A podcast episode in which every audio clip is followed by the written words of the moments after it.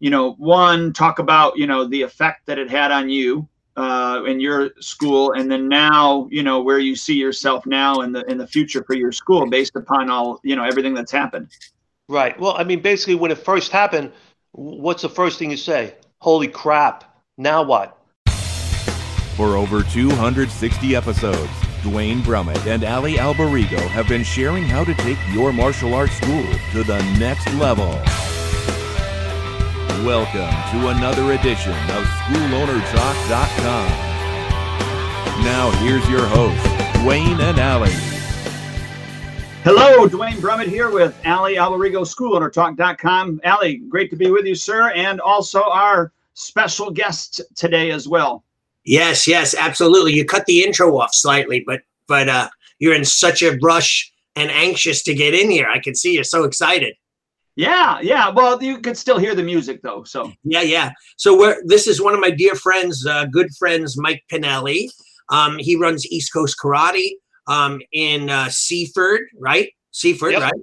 Correct. Uh, New York, and um, been running a school for how many years, Mike? Oh, since uh, well, I took it over for somebody. I started in the early '80s. We it started in like 1978, and then my instructor actually handed me the keys, and he says, "Take it over." And that was, you know, probably early '80s. Wow. So over 30 years, this school's been in, in operation, and you've been running and you know teaching martial arts there full time.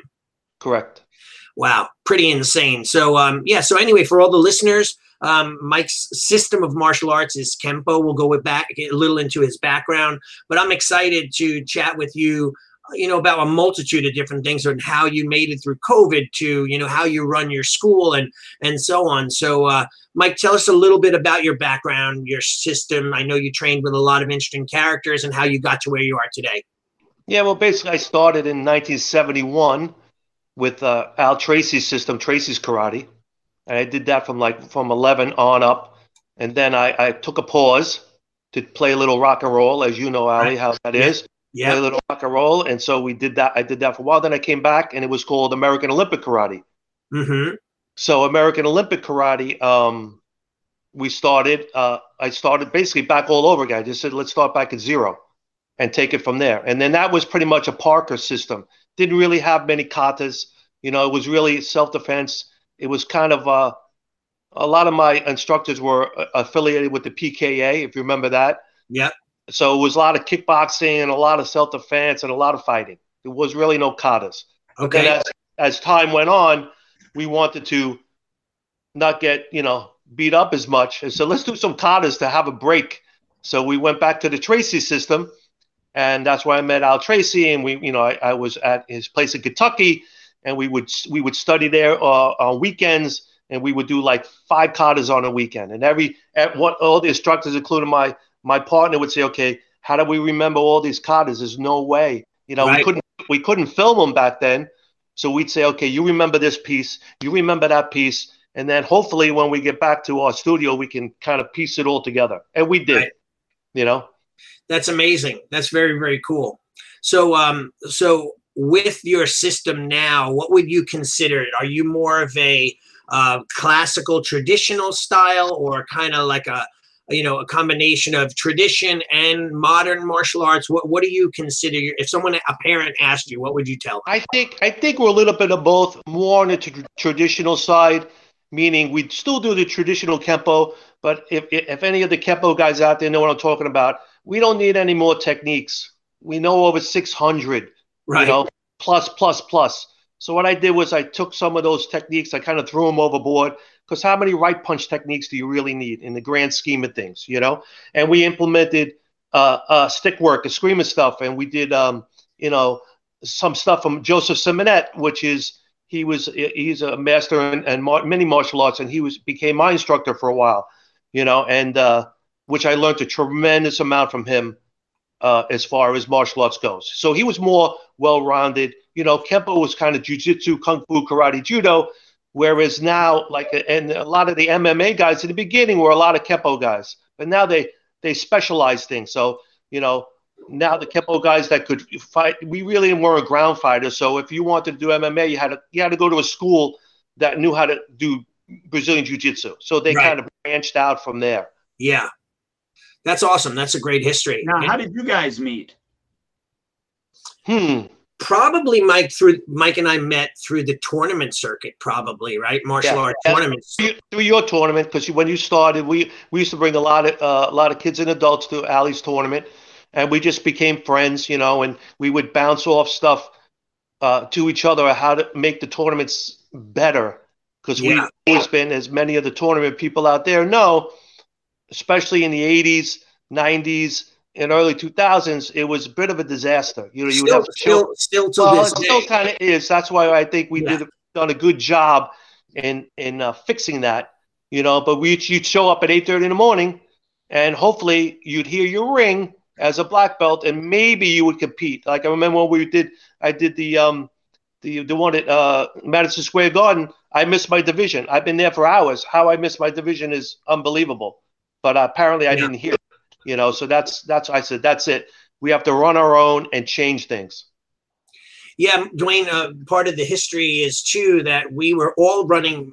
Uh, our other business partner in the tournament circuit is Rich Facina, and we were all running separate tournaments, and we'd all support each other and um, and you know help each other out, and you know make sure that I was there for his tournament, he was there for my tournament. He'd bring people, I'd bring people, and just between the three of us, we were doing our circuits as best as we could.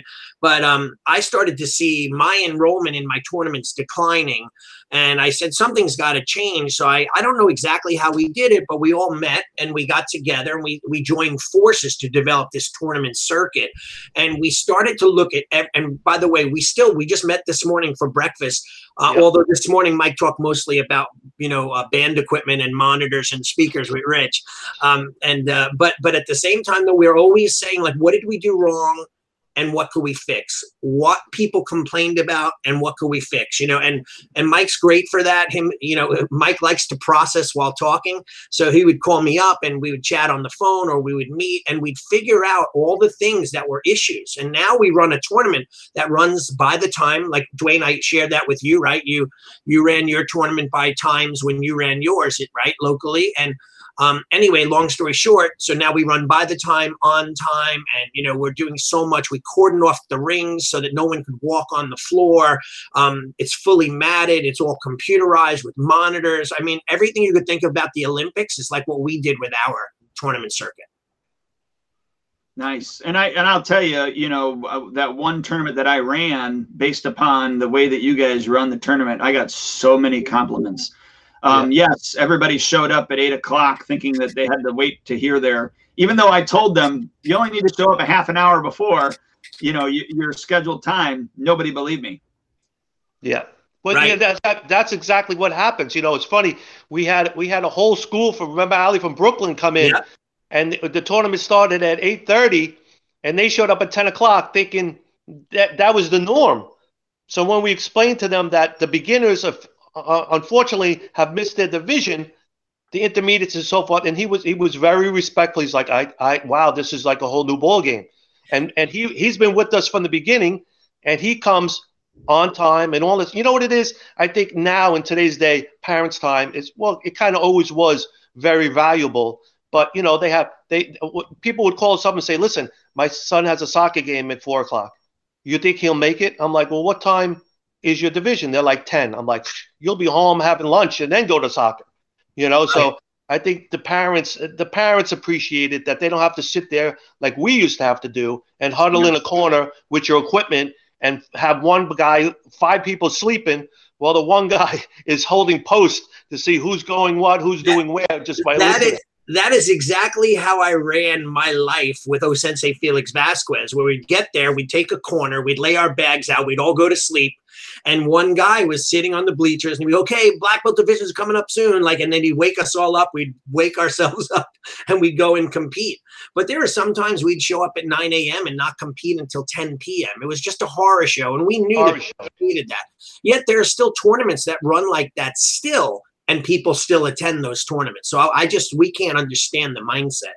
So Yeah. let me let me first congratulate both of you on the news that came out last night, since you guys are both New Yorkers, uh, that Governor Cuomo is stepping down. Now you got to put up with him for two more weeks, from what I understand. But yeah. after that, uh, we'll see what happens, and uh, you know what what you're going to be allowed and not allowed to do. But either way, I still think this is the the a good step in the right direction. Um, you know, Mike, what do you think about that?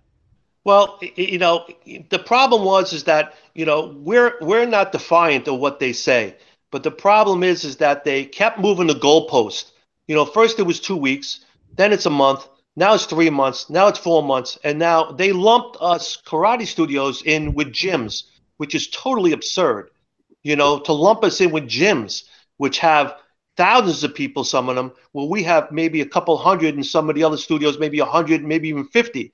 So we could have easily done the social distancing and all that stuff pretty much from the get go, you know, but they, and we were the last ones to get permission to open, the last ones.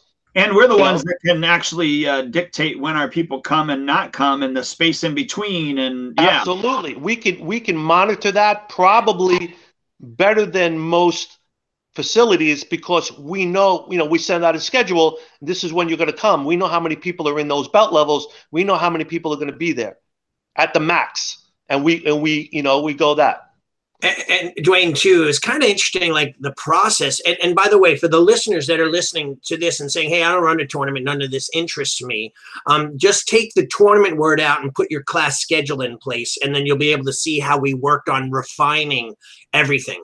So like Mike and I would look at it and we would say, okay, and and and Rich at times, but mostly Mike and I, we go, okay, um, we had so much space between this age group that sat and waited because this age group went quicker. Because let's just say there, by the way, we used to run a division that never had competitors like four and five or six year old black belts, right? We knew that wasn't happening, but we used to offer it because that's just the way it was done. So we said, we're not even going to run that division. We're getting rid of it. Boom, out. And that was unheard of because people would just still offer it, but people would wait around. So we would literally analyze each division to be able to see where there was wasted time and then we crunch it together. So we got it to such a science that, right, Mike, we're done by like grand championships are done by 530 um, right. And we start at 8.30. And by the way, people are not there from 8.30 to 5.30. They do like a two and a half hour window and then they go home. So a black belt could show up at 1 o'clock. They show up at 12.30 to compete at 1. They don't even have to be there the entire day. They just show up at the time allotted. And we never run early. We always run on time. So you know, or a little bit later at times. But at the same time, no one has to ever feel like, oh, I better get there two hours early and, and miss my division. It won't happen. Yeah, yeah. I mean, you know, it's funny because we've had people come up to us and they're like, uh, uh, Mr. Mike, well, what's going on? I'm like, well, what do you mean what's going on? You know, it's, it's 105. It's 105. They're doing this. And the division's supposed to start at 1 o'clock. I'm like, okay, so we'll start in at 106 relax. yeah, know? they bust chops though. I think a lot of them know yeah. that we're so good. They're like, a, it's 102. You know, like they're just busting our chops because we're so you know on it, that kind of thing. So pretty. So Mike, let me ask you this. Uh, you know, not that I enjoy talking about COVID, um, but it, it is a real thing. It has affected our schools. Um, right. You know, one talk about you know the effect that it had on you uh, in your school, and then now you know where you see yourself now in the in the future for your school, based upon all you know everything that's happened. Right. Well, I mean, basically, when it first happened, what's the first thing you say? Holy crap! Now what? You know, we now how do I do? How do I get people on? How do I do this? And okay, so now we have to do Zoom. I had no idea what Zoom was. You know, right. I'm looking. For, I'm looking for a platform. You know, people were doing. Um, you know, other live stream stuff. I go, let's try Zoom. One of my instructors is pretty techie. He's like, Mr. Mike, try Zoom. I'll set you up. And we set it up. The thing about it was I couldn't have anybody at the studio except for myself. So I was working Monday through Saturday by myself. I had another kickbox instructor that did that stuff, but you know, we we kind of went by ourselves for eight months. And the thing, the hardest thing is to get the parents because not everybody has the technology or the wherewithal to even figure it out. So to get everybody together probably took weeks to get everybody on. How do I go on? I'm muting. No, no, you have no, not that button. That's the mute button. Oh, goodbye. You know, it's it was kind of like a comical thing in the beginning, but luckily I have very good clientele that they stuck it out with me. You know, and what we did too is we instead of doing just the Zoom and the martial arts stuff, we would go to their we went to their houses after like the third month and we gave them stuff. You know, we handed out masks, you know, with our logos on them. We did Yeah. everything we could, did, could do to keep that, you know, that that group together and Sure. keep motivated. You know, because we all know doing Zoom, you know, for a six-year-old to do Zoom, it's it's hard. His attention span is gone. You know, Right. not to mention not to mention his dog is walking through or Yeah. his cat is jumping on his head. You know, Yeah. and you're like, oh my god, you know, what am what what what have I done? You know, Right, right. I- I'm at this stage and I'm going, oh boy, is this is this even going to help? Or how many people are you going to lose? Right. You know, luckily we just kept doing things on a you know on a periodic basis. Okay, every month we have to do this. Every month we got to send. You know, I would drive to everybody's house. And I would give them a package or something, you know, like a thank you with a T-shirt or something. We'd make up stuff or wristbands, you know, East Coast Karate Strong, stuff like that, just to keep them motivated to keep going. Yeah, and by the way, um, also Mike too. I, I know that you did virtual uh, scavenger hunts Oh, yeah. online. You know, I did a pet show. Did you do a pet show or no? I think I was the one who did that. No, Um, yeah. And yeah, but but you did the scavenger. Oh, you did bingo night, right? You did bingo. I had more parents on bingo than I think I did kids because it was it would be like a Friday night. They can't go anywhere, you know. Yeah. So they have a glass of wine and they're playing bingo. It's, Yeah. you know, and then the kids got involved. So we wound up instead of one game of bingo, I'm playing four games of bingo. Before you know it, it's midnight. Right. Right. I'm like, I gotta go. I'm like, I, I love you guys, but I gotta go. Right. I- Yeah. I love the fact that you know, um, and, and by the way, you know, you and I would chat all the time, and Duane and I. I mean, without all of you guys, I don't think I would have made it through. Like, I was so lucky to have people to share with and pick their brains and vent to. Um, but uh, this is why you're still around. A lot of our friends, right, Mike? They just said, "Nah, I'm not doing Zoom. I'm going to shut down," and and they were done. Like that was it. Or they maybe would do a video on YouTube that the kids could follow along with, and it was Yeah. that was about the extent. They literally shut down. I don't understand why though. What do you well, think? I, I think what happens they they they don't have the drive anymore to go past that point. You know, they're almost at the time in their careers. They're like, you know what? I just don't want to do it because what really happens is it falls upon the owner to get everything done. When you're Right. you have a small school, you can't say, okay, you know, Sensei John, do me a favor when you get home. You know, one good thing about Zoom when they started to come up with these breakout rooms, I could have an instructor at home, and whoever was online I could say, okay, there's two different belts or three different belts online. I could send that group to, you know, Sensei John. I could send this group to Sensei Vinny, and they could actually teach them while I'm teaching, and they don't have to leave their house yeah, that's amazing. and come to the studio. So Zoom really, you know, they start to progress. They really start to implement some definite uh, advantages for, you know, a, a martial arts studio. I'm sure it worked for a, a lot of other people, but mainly for us, they really started to upgrade their stuff as they went along. So then now, are you still doing Zoom? I have officially shut Zoom down months ago. You know, I had like one or two people, I couldn't take it anymore. You know, it's always the child, you hate to say it, that, you know, playing with his dog that wants to stay on Zoom because the parents, it's easier for them to stay on Zoom than come to the studio. You know, it becomes a habit. You know, what should I do? I have to, I have to do laundry. But, you know, Johnny, just do me a favor, go on, go on Zoom today. You know, but then that became a habit. So when I shut it down, miraculously, Johnny showed up in class the next day. So it's really not, you know, I, I have another studio uh, with Sensei Greg Stevenson that he still has people on Zoom, Yeah, you know, and, and I, I, I get it, but at some point you got to pull the band-aid off, Well, I- at this stage. I have people on Zoom, and um, I the only thing that shifted in my mindset was that I don't spend the Zoom time with them that I used to when it was COVID shutdown. So like we'll we'll pop a class, we'll let everyone in. The parents are still. By the way, this is one thing that I think that I that I don't like, but a good majority of the parents no longer come into my school. They they drop their kids off and they sit in their air conditioned cars on Zoom. I like it to a certain extent, but of course we don't sell retail, we don't sell drinks. So now slowly parents are coming back into our lobby. But I do like the fact that if a parent couldn't get their kid there, they're able to do Zoom. But I just turn the class on and have the camera on the students and the instructor and he teaches the class and they follow it's their responsibility to follow along um when and then we'll turn and say hey we're doing sparring so you do this and but we're not putting that time and effort into zoom and i still have people from from North Carolina, um, Virginia, Florida that are training with me online that I never would have had that are paying full tuition to be with us. Yeah, I mean, see, I- go ahead. no, go on.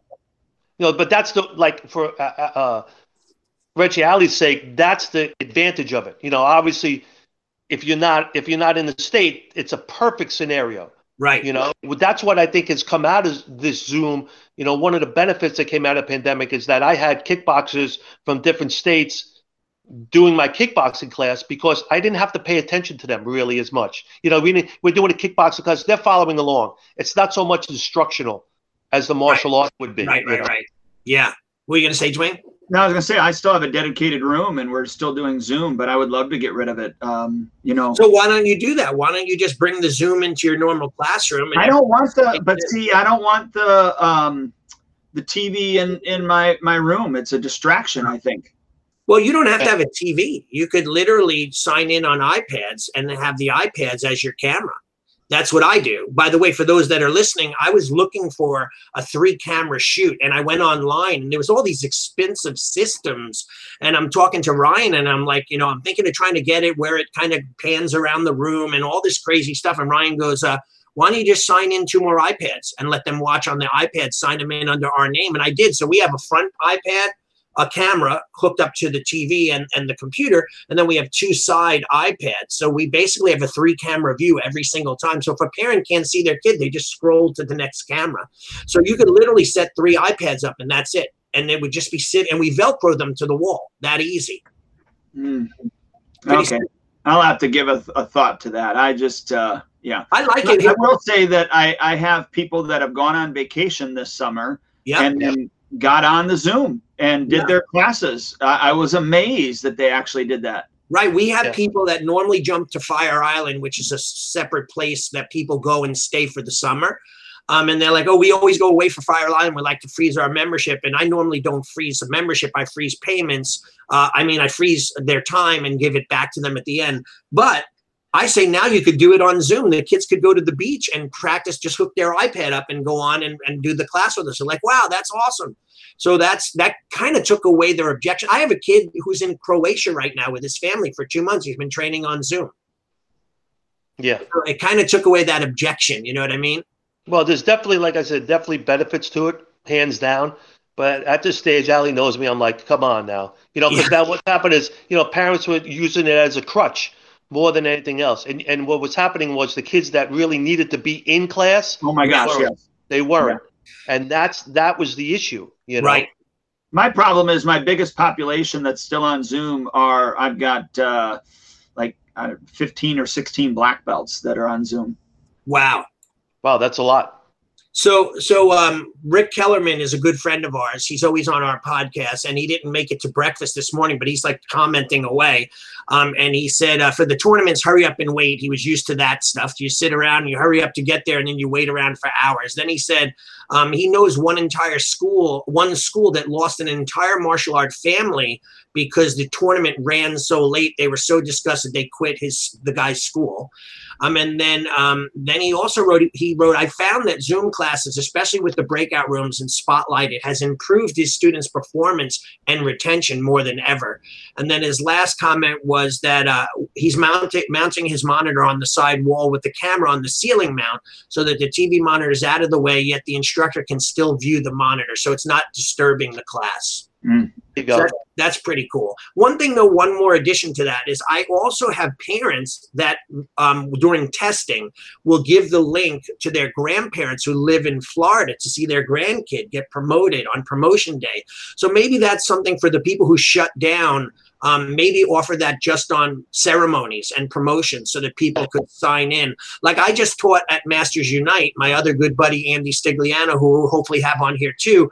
Um, and uh, he had the Masters Unite seminar on on Zoom, so people were from other states signing in and doing the seminar live with us, and I would turn to the camera and teach the moves on the on the seminar on the video, which was pretty cool. Yeah.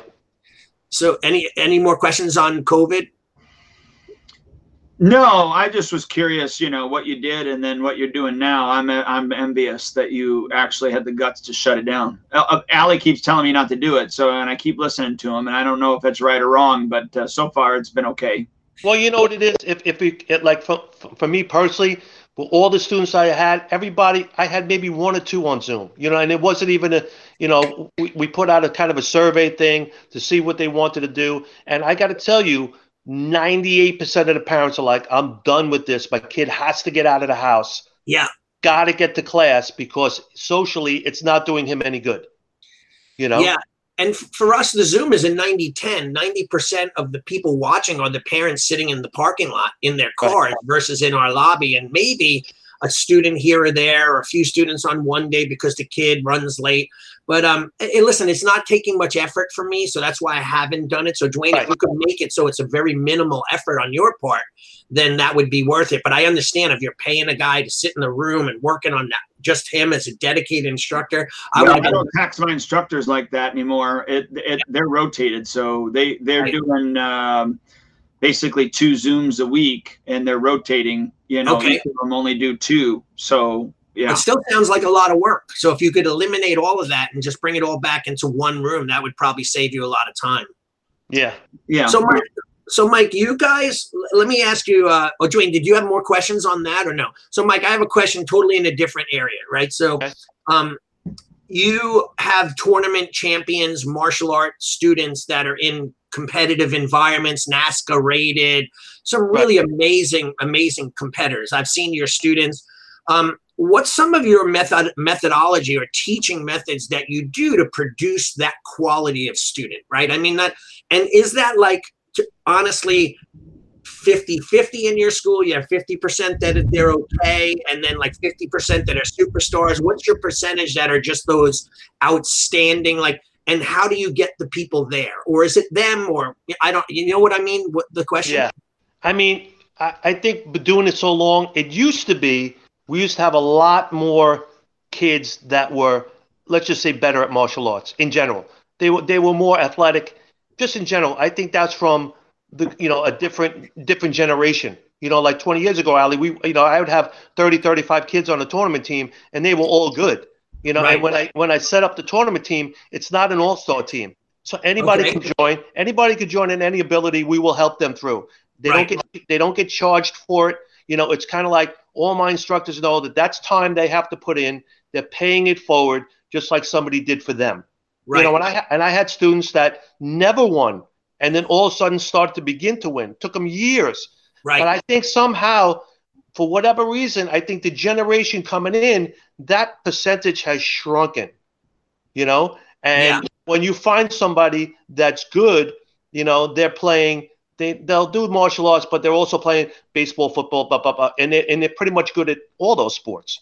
Yeah. You know, it's very hard to find. And then what we do is we when we train them, we say to the parents, listen, this is this is an obligation, and sometimes yeah. they the parents kind of you know they they press the pause button, yeah. thinking that okay, so now my now my son has to, you know, he has to be there every Saturday for practice. You know, right. But right. meanwhile, if they're playing soccer you know, and the coach says to them, we have practice every night, they do it.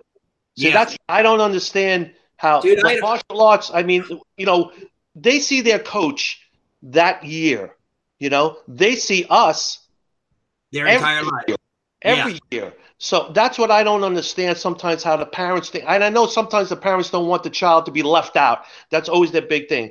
Well, you know, the kids in the neighborhood are playing baseball you know, and and but Johnny doesn't really like baseball, but you're putting him in baseball anyway because right. all they keep doing it. So now he's good at karate, but you can't go to the tournament because you have a baseball party to go to. So, yeah. And then and then it, how many times have we heard this? We you know when we go to the diner or we I'm around town, you know, a person will come to me, oh Sensei Mike, and I turn and I'm like, oh my God, the guy's 40 years old, and I'm like, oh who who are you? You know, I was so and so, and you know, and and I quit karate when I was 12 and right. I should never have done that. We hear that over and over again, don't we? Over yeah. and over again. And yeah. I feel I feel like almost doing uh, almost doing like uh, an interview with every one of them and then piecing yeah. it together, you know, and say, look, you know. But I think it's a lot of times it's the parents' fault. Oh, you don't want right. to do it any. You don't want to do it anymore. oh, okay, you don't have to do it anymore. Well, But well, what does the pa- why does a 10 year old have to make a decision like that? right, right. Well, You're I the had, parent. You're the I had, um, I had probably like five parents in the last two months that wouldn't sign their kids up because I hold a yearly. Well, we'll do a month to month, but we won't do a yearly commitment. I only do yearly commitments. I know you do month to month, right? So in your school, right, Mike? You do that? Well, no, I mean, I do a 10 month program. Like, you know, I m- listen, what happened was we used to do a year program. Right. And they, people freak out. Oh, it's a year. They think it's, they think they hit, the, they see the number or the word and they panic. You know, because Right. little, little Johnny signed up. He's seven years old. He signed up. And three months later, oh my God, he wants to be Batman. You're like, oh, great. You know, Yeah. I just signed him up for a year program. Now he wants to be Batman. You know, so what we've done, I just knocked it down to a 10 month program and I don't have an issue. It's it's Wow. really it's almost like you know prices uh instead of three dollars you're making it two ninety nine and people go okay it's two ninety nine it's not three dollars Yeah, you know, interesting. Uh, so, so these parents, they're like, okay, well, we can't do a year commitment. It's either month to month or not, and I've let them go. But I constantly explain to them, like, listen, I get it. You don't want to commit, but I don't want a parent that's not willing to commit. Like I, I only have time for people who are willing to commit. And look, I might have to go through more people to find those parents that say, no, we're doing it this way and we're committing. So, but I'm okay with that. Like I've had, and I, you know, I, it hurts when you're not, you could see your enrollment bumping and your income level bumping, but I want dedicated people. And I explain that to them. I said, listen, I want you to be dedicated at least for a year. And then after that, you could change your mind, but you have to promise me at least a year. Well, the Um, problem is, Mike, I think that, you know, back in the day, people looked at the martial arts as a way of life. And Right. so, therefore, the commitment was not that big of a deal because when they were signing up their child, they were signing up because they knew that martial arts could change their life. Now it's an activity. absolutely and and that activity has lowered on the on the goalpost you know you know it's it's baseball soccer then then then then karate you know i've had people come in uh, listen, my, my son's off on a Saturday. You know, can he? You, I, I want to sign him up for martial arts. And Allie knows me. I'm like, this isn't the place. Maybe you should go to mommy and me. You know, Yeah. this is this isn't the place for a one day thing. You know, this is, and I've lost them because of that, and that's fine because you're only going to have problems with that person later on Oh, yeah. when they're coming once a week and their friends are progressing and they're not, and then they wonder why. See, that's the thing I can't. It's the common sense factor. Allie knows. It's the common sense factor that I, I, I have a problem with with people. You Yeah. know, like what what makes you think that your child is going to progress this far when they come once a week? Right. You know, uh, just Yeah. why don't you why don't you just let them be a kid that Saturday? Just let them run around and jump and play in the Yeah. playground, whatever you want to do. He'll be Yeah, happy. I remember being, and Mike, you and I are around the same age. Duane is younger than us, but um, but uh, younger than us. yeah. How did that happen? yeah, I'm- I don't want to be on this podcast anymore. I'm the like the Yeah. old guy. yeah, you are the oldest on the podcast, then myself, then Duane. Um, Ah. But uh, I remember when life was about, and I just talked about this the other day. Um, life was about, you know, getting up in the morning, meeting your friends, and going having an adventure. Ride your bikes to a park or go play in the woods and build a fort. And it wasn't this t- until parents started to become helicopter parents, which structured lifestyles. Like these kids are structured. Like I used to have a kid in my school that two prominent uh, neurosurgeons were the parents, and they had a nanny full time that had an iPad at the time. We're talking 15 years ago with a tablet with their okay, um, Matthew, we're off now. We got to go to horseback riding, and then right after that, we're going to eat in the car, and we're going to like this kid was scheduled. I'm like, there is no time to be a child. It was literally nothing but schedule, schedule, schedule. And I think parents are hurting their children by doing that. I think it's a big issue. Well, and then the exact opposite too, where where they don't have anything scheduled and nothing is a priority. Right, Yeah, right. You have one extreme or you have the other. right. You know, and Yeah. I, I just think you know it's funny because even the kids nowadays at junior high and high school level can't write an envelope. Oh my God, my They can't- secretary. They cannot. They cannot address an envelope. It's it's mind blowing to me. I had my secretary, a program manager, about seven years ago. She filled it out like, "Oh, this is my music stuff," but the letter was full length and it had the address backwards, and it was like crazy how everything. I'm like, "Have you ever filled out an envelope?" She's like, "No, I've never." I'm like, "You're 23 years old. How could you not have even seen one? Let alone you don't have to have filled it out, but you must have seen an envelope, You, right? you must you must have gotten mail. right, Or the, the classic is where do I put the stamp? right. Like, No, you no. really want me to tell you where, where to put the stamp?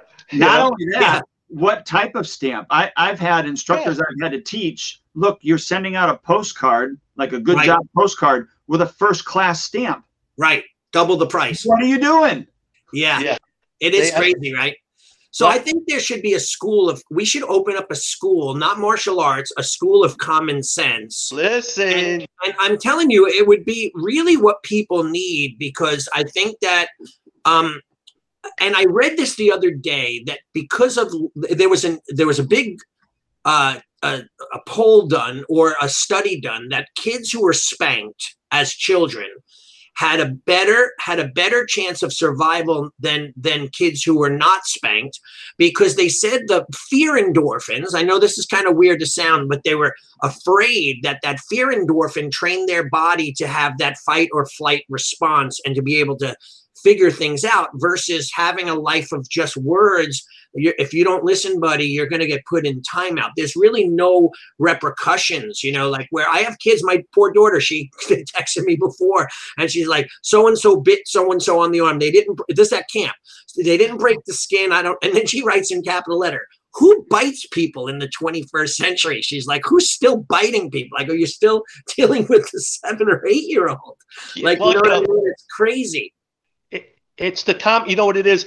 My my my instructors always laugh because when they do something a little off, you know, or stupid, I go, "You didn't you didn't take the class, did you?" They're like, "What class?" And then, and then I go, "Remember the class?" They go, oh, "Yeah, the common sense class." I go, "Yeah."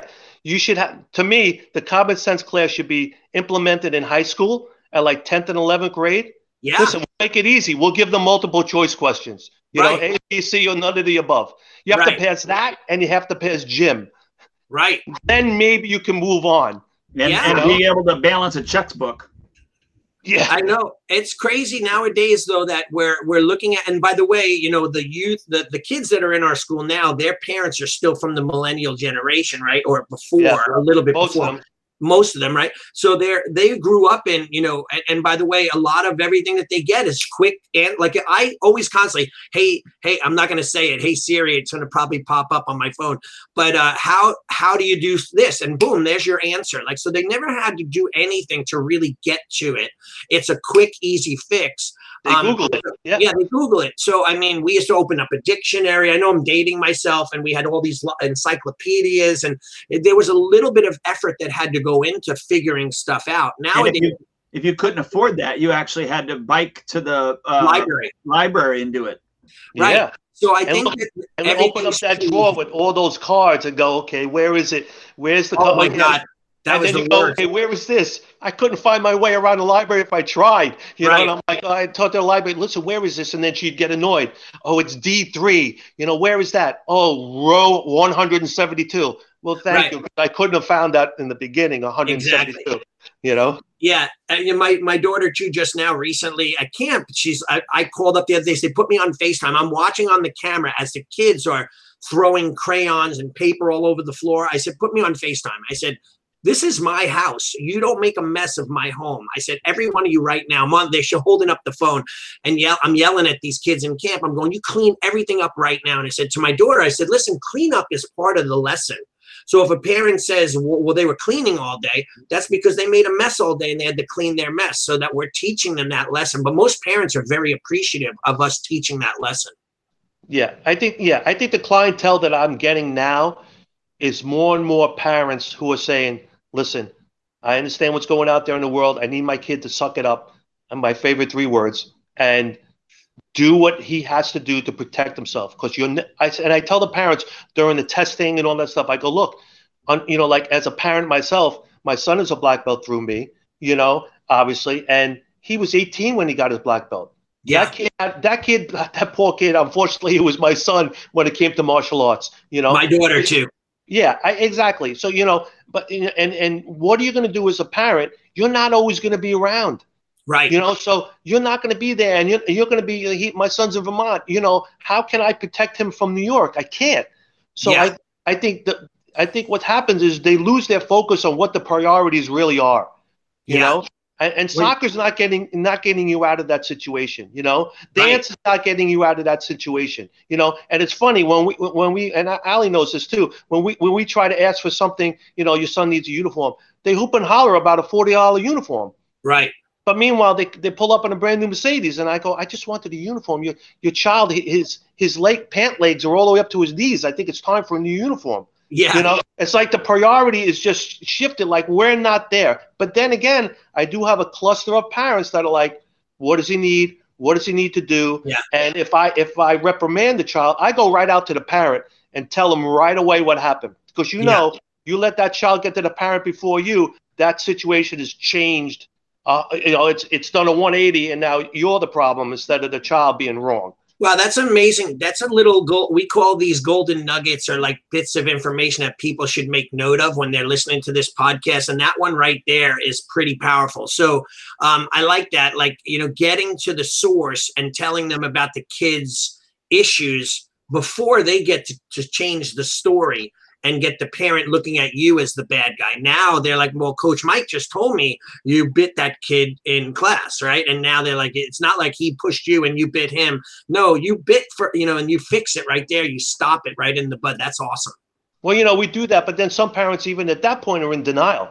They still right. believe, they still say, you know, I had I'll never forget. I had a, a child years ago, and I'm I'm teaching the class, and he just turns around and wails the kid next to him for no reason. Right. I was like, holy cow, did that really just happen? You yeah. know? And I reprimanded the kid.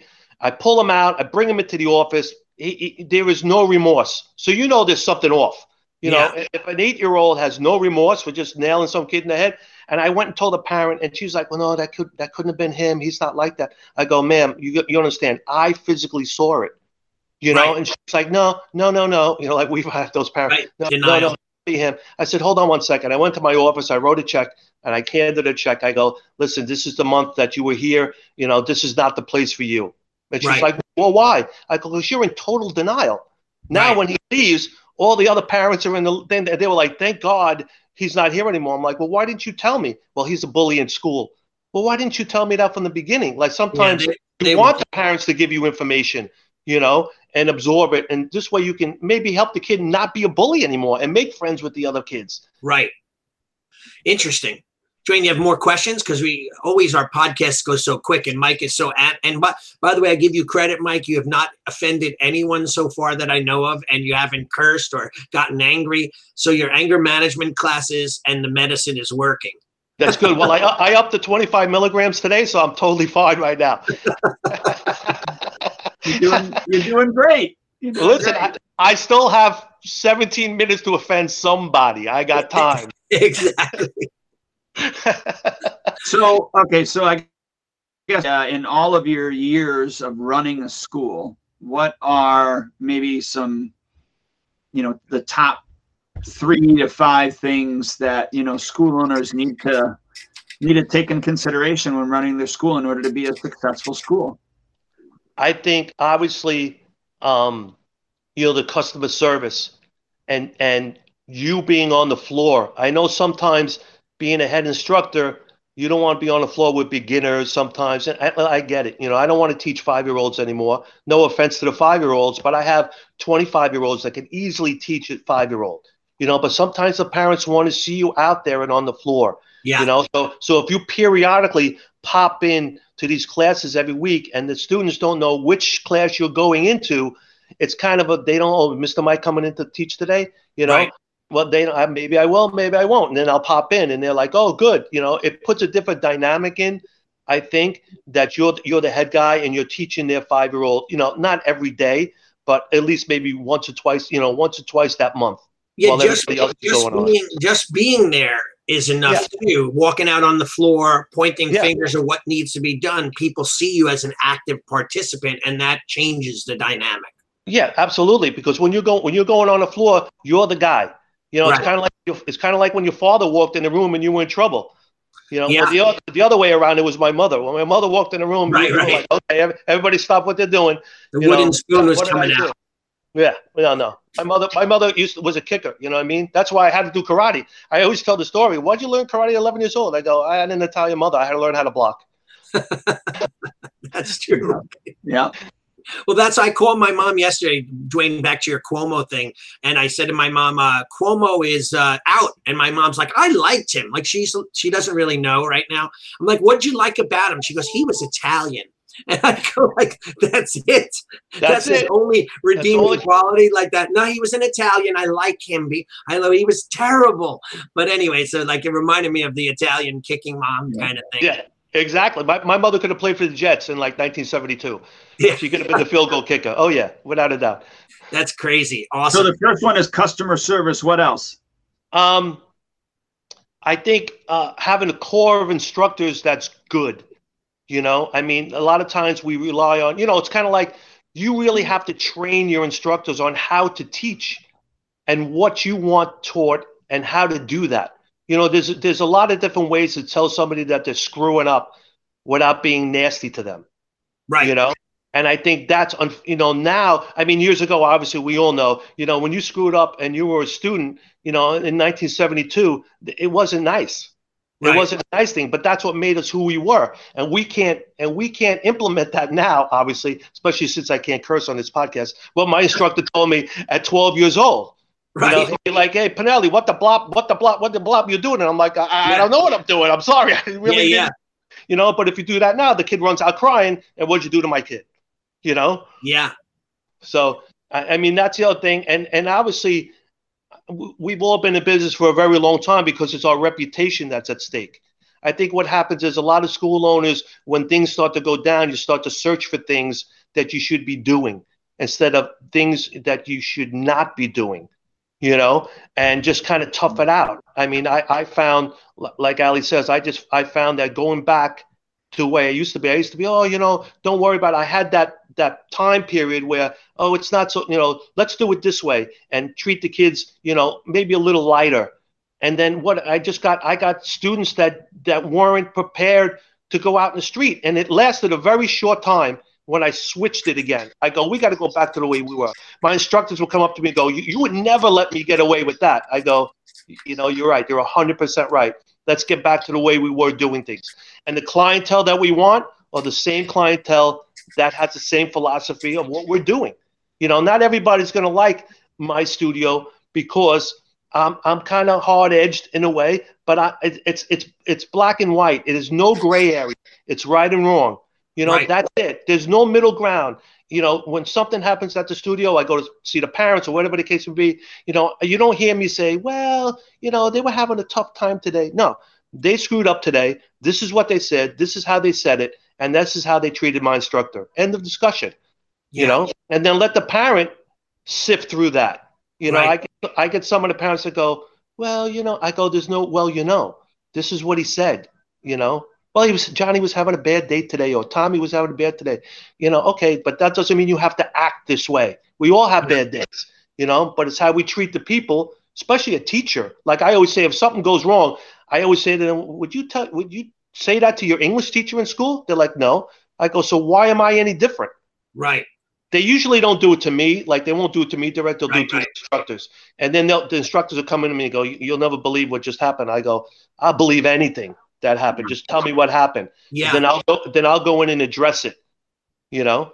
Well, that that's why uh, the substitute teacher mentality, right, where the sub comes in and everyone acts like a lunatic. That right. you know, I even with my poor daughter in summer camp too, I watch and I call up and I'm yelling at everyone, going, "How dare you!" But she has to also learn how to shut that down, how to be strong, and how to get. And by the way, forget about teaching class. This is the same thing with a young female in a job or with a spouse. We have to teach our kids, our instructors, to be able to stand up for themselves, speak out, etc., etc. So that's super important. I like the old school Mike and me too, the old school allie better than I like the whole, you know, uh, you know, the nicer version that lets people get away with thinking they could run our schools for us, you know, or tell us how to run our schools. Yeah, well, absolutely. I mean, you, you think about it. I've had parents that, you know, you have a certain uh, requirement. They're like, how come you have a requirement for you have to take certain amount of classes of sparring classes for your black belt test? Right and I'll go, okay, so let, let's just get this straight. And, I, and I'll I'll say back to them exactly what they're saying to me so they can actually hear what they're saying. Yeah. I go, well, you know, the requirements for black belt test is you have to do 10 rounds of sparring. So how do you want to take a test at a black belt level and not go to sparring classes? How does right. that how does that register for you? Right. And they're like, oh, oh, oh, I see. Yes. So what? He did 10 classes four months ago.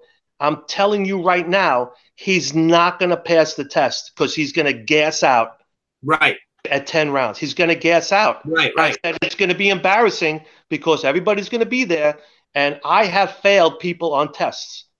And Yeah. people, and yeah, and they, the par- some of the parents were like, yep, he, he deserved it. And some people are, like, how can you do that? Well, you know, it's a physical part of the test. You have to do, you know, for our black belts, the, the, physical part is pretty difficult. You have to do like 60 push ups in 60 seconds, like things like that, that they have, they're, they're obviously building up to at every level. You Yeah. know, so so I, I purposely have two parts of a test because of that reason. Because generally, if somebody doesn't pass the physical part of the test, they're not going to pass the other part. So we do the physical part first, and apparently, well, well, how come he failed the test? He he can only do forty push-ups. Right. Uh, okay, well, you know, I said, and I tell them, and you know, as instructors, it's not like we told them Friday night for a Saturday test. We've been telling them all year. Did you do your push-ups? Did you get? To, did you Right. do this? Do that? You know, you can't study Friday night for a push-up test on Saturday. You can't. Yeah, it's, not like, it's not like that. You have to do it, and then when they fail, it's obviously now it's our fault. Well, that isn't they it the physical part of the test? Isn't It that makes no interesting though? Like you said before, which is so super crazy. Like why the soccer coach gets priority over you as a karate teacher. And Then you also said it again. Why do they? There's no. It's kind of like COVID. There's no logic to it, right? You know, wear a mask, don't wear a mask, wear a t-shirt, wear wear you know whatever.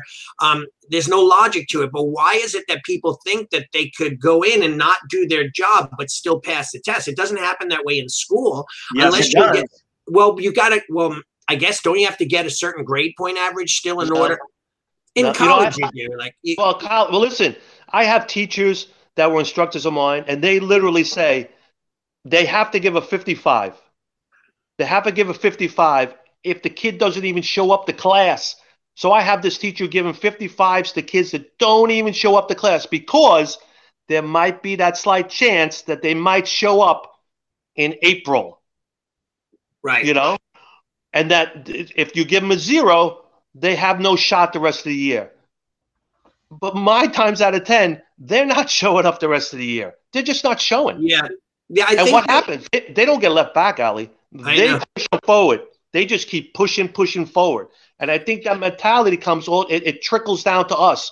Like how come how come Johnny didn't get it? You know, how come he didn't get a stripe today? Well, he didn't earn it and he didn't remember his stuff. right Well, how come? And I go right to my the attendance. I go right to the attendance. Well, you know, Johnny hasn't been here. Yet. He's been here three times this month. right You know, whereas Tommy has been here twelve times this month. So Tommy knew what Johnny didn't. It's just the math. Don't take hmm. offense to it. It is what it is. And maybe Yeah. Johnny failing, maybe Johnny failing will change. I've had people that change their whole trajectory once they failed. You know, they're like, I'm never letting that happen again. But that was always my mindset. You know, if I failed at something, I'm like, holy crap, I am not letting this happen again. Right. You know, I'm not letting it happen again. Whatever I have to do to get it fixed and done, I'm doing it because the I'm not was- embarrassing myself. Right, but the problem was you looked at it as that you didn't look at it as it was it was unfair that you didn't pass. You looked at it as, oh crap, I don't want this to ever happen to me again. so No I'm gonna make sure. That's where I think that's where it's different. Is is parents and even kids look at it now as um, you know, I'm gonna piss people off when I say this, this whole equity stuff. That Right. you know, it has to be a level playing field when it is not a level playing field it's not at all. At all. no, No, it's not. And it, listen, then it is what it is. If I give a student a sheet of paper with the requirements, who cares who it is? Those are requirements. So either you can Right. do them or you can not do them. But if you can do them, I, I've had kids fail. And, you know, I had a kid actually during the test go, I don't got it today. And he, he says, Can I speak to you? During a test, 50, 60 people in the room, 20 kids testing. He says, Mr. Mike, can I talk to you? I took him in the other room. I go, What's up? He goes, I don't know. You know, like sometimes you just blank out. Yeah, the kid, yeah. the kid, the kid practiced so much that he totally blanked. right So I went in a room and the parents applauded him that he knew for himself that he didn't have it and he took the test the next time and passed.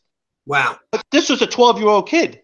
yeah So I was like, holy cow, a 12 year old kid had the common sense and the guts to say in front of all those people, I, I just don't have it today. I was like, holy cow. You know? Yeah.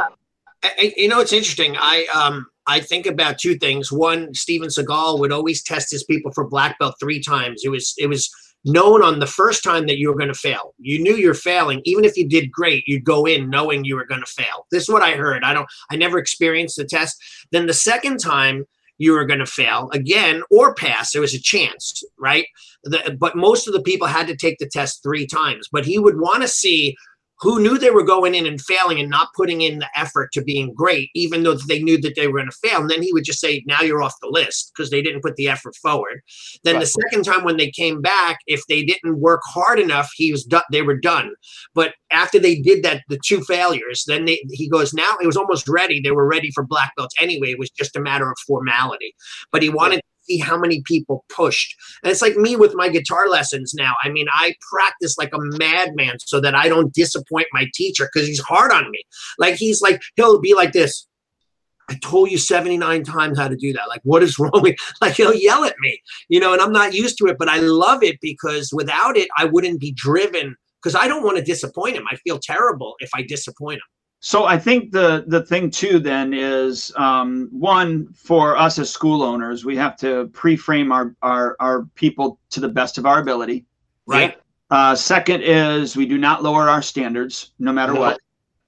And no then um, I think lastly is being tactful in the presentation of answering those type of questions, which is you know you know why did my kid fail? And right. uh, you know I, I guess maybe one one action step along with that or one tactic with that is just reframing uh, rephrasing the question back to them and meaning uh, stating the question back to them. So why did my kid fail? You know and then you just say well why did your kid fail? Yeah. Yeah. I don't know. Why did he fail? Was he wasn't ready? How come he wasn't ready? That yeah and i don't even know that i would say the word i don't know. I would just say you know well why did your kid fail? And and then they have to because i i even do that with price. When people say you know you know it's it's 169 a month. And then i just i just say it back to them. It, it it's it's 169 a month. Yeah. Yeah. Like because what they're doing is they're trying to get me to justify what the price is. When yeah. somebody says to me why did my kid fail? They're trying to get me to give reasons why. I need them to give me reasons why. Yeah absolutely. Right. you know so, and, I, and i haven't had that many failures in a long time because you know once you hear that people have failed during the test, then they're, they're like, oh, I'm not. Yeah, they're, they're, like, I'm not. I'm not going to go in there, and I'm not. I'm not going to do that. You know, right? Which is how, which is how I would be. Right. Well, I think that that an answer to that, and we're almost out of time, is uh, we have to then educate them on how we run our schools and how they should think versus what they think they should think like you know? So the more we educate them on our processes the better students they'll become. And i think that's what you're doing now and i'm doing now by not allowing the bad people in because we just wanted another student. We saw them as trouble from day number one and so on. And now we're like let they're just not the right person for our, us.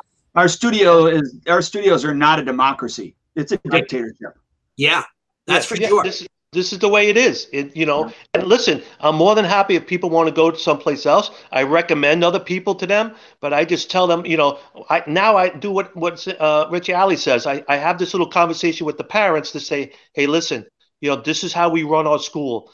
It's not. I make the kids earn a white belt.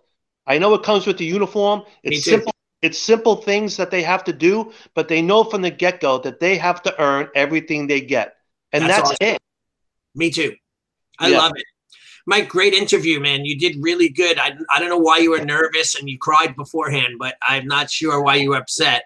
Well, I, you know, it was the whole curse. You know, it was the whole offending people and cursing. You know. no, you did great. We'll, we'll, definitely love to have you back in the in the future and uh, and have you on as one of our experts on how to uh, you know work with people as far as curriculum goes and build their school. So you did a great interview. Um, thank you. It was and amazing. it was great yeah it was good it was great to actually put a face to a name because allie has talked uh, highly about you before uh, on, on, are you sure about that duane? Is the highly part really sure? Yeah. yeah. Are you calling me a liar? You know? No. I don't want to offend you. I don't want to offend you. No, I, I, really appreciate taking time out of your day and and uh, obviously great. You know, it was great chatting with the both of you. You know, especially Duane. I haven't, you know, I see you on the podcast, but obviously talking to you in person, well, on podcast is a little different. Yeah, awesome, awesome interview. So, Mike, thanks so much. You have a great day. Duane's gonna. Yes. We have an outro that we play at the end of our podcast. If you Okay. want to share, if you want to share this podcast, it is on iTunes with your Oh, okay. with your iTunes and Spotify. I believe you could get it on. So all you have to do is go to martial art at school, schoolownertalk.com Yep. to be able to get the podcast. You can listen to it in your car and hear it back and, and share it with you know friends or whatever.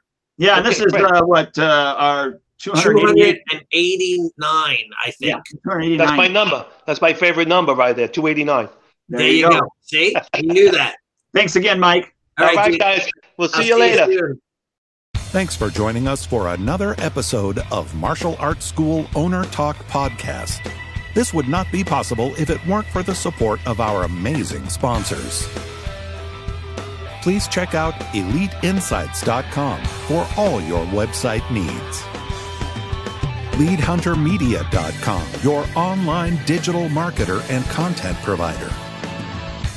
Academy Kings BJJ Growth Consulting and Management at growmyacademy.com. SparkMembership.com, the best darn software for school owner manager on the planet. GetKarateStudents.com, a martial arts growth consulting company for all your school systems. We will see you next time.